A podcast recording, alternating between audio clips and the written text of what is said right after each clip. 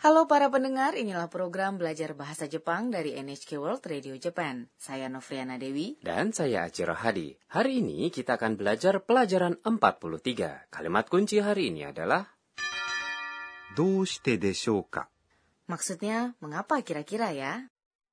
Anna sedang mengikuti karya wisata universitasnya. Hari ini mereka mengunjungi Purihimeji di Provinsi Hyogo.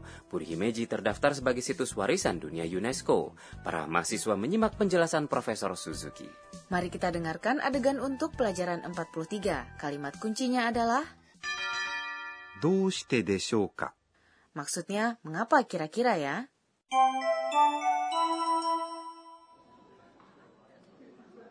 姫路城は奇跡の城と言われています。どうしてでしょうか戦争でも焼けなかったからです。さすが、ロドリゴ Sekarang mari saya jelaskan mengenai adegan tadi. Profesor Suzuki mengatakan, 姫路城は奇跡の城と言われています。 Puri Himeji dikatakan adalah Puri Keajaiban, 姫路城 adalah Puri Himeji. Nama tempatnya, Himeji, diikuti oleh Jo yang berarti Puri, は adalah partikel penanda topik, 奇跡 adalah keajaiban, の adalah partikel yang menghubungkan kata benda, 城 adalah Puri. Loh, Puri itu Jo kan? Kalau puri diucapkan tanpa nama, maka bahasa Jepangnya adalah shiro. Kata と yang mengikutinya adalah partikel yang mengindikasikan kutipan. 言われています。 Artinya dikatakan adalah bentuk pasif dari 言います。 yang artinya mengatakan adalah 言われます。 dikatakan dan bentuk T dari 言われます。 adalah 言われて Jika kita mengucapkan bentuk T dari kata kerja bersamaan dengan imas, maksudnya suatu tindakan atau keadaan tengah berlangsung ya. betul sekali. Kemudian Profesor Suzuki menanyakan para mahasiswanya, どうしてでしょうか Maksudnya, mengapa kira-kira ya? Ini adalah kalimat kunci hari ini.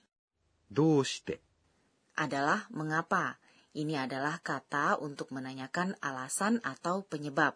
Dalam kalimat resmi, doshite menjadi なぜ mengapa. でしょう Adalah kira-kira, berpikir, atau mungkin.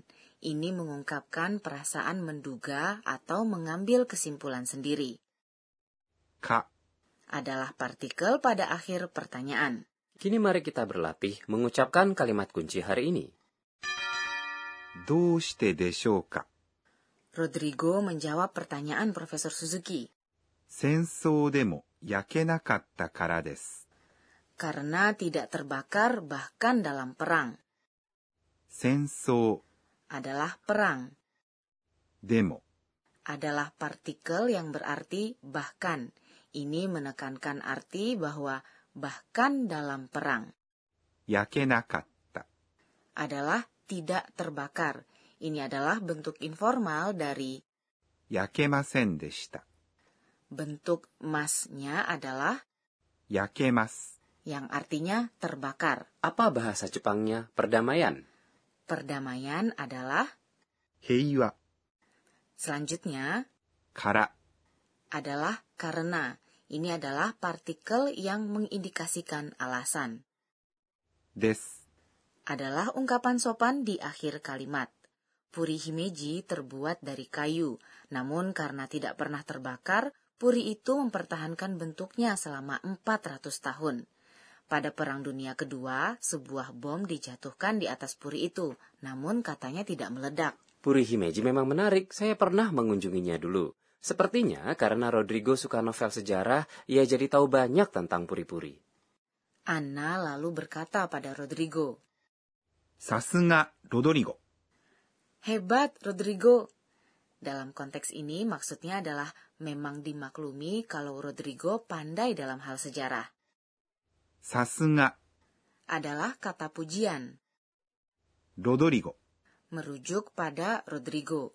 Rodrigo adalah teman dekat Anna, jadi Anna memanggilnya menggunakan namanya saja tanpa sebutan kehormatan. Kita akan merasa senang jika ada yang memuji kita dengan mengatakan Sasuga.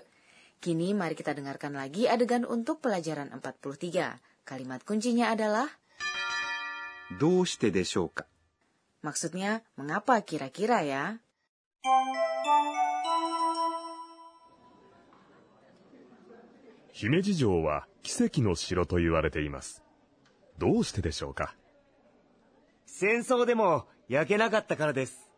さすが、ロドリゴ。 Sekarang waktunya pojok Sensei Oshiete. Penyelia program ini, Profesor Akane Tokunaga, akan mengajarkan mengenai poin pembelajaran hari ini. Hari ini kita mempelajari desho, suatu ungkapan dugaan. Dalam situasi seperti apa kita dapat menggunakannya? 私が教えましょう Sensei mengatakan, gunakan でしょ pada akhir kalimat saat membicarakan mengenai perkiraan masa depan atau sesuatu yang tidak pasti. Saat Anda menggunakannya dengan kombinasi bersama kata benda atau kata sifat, ganti des pada akhir kalimat dengan desho.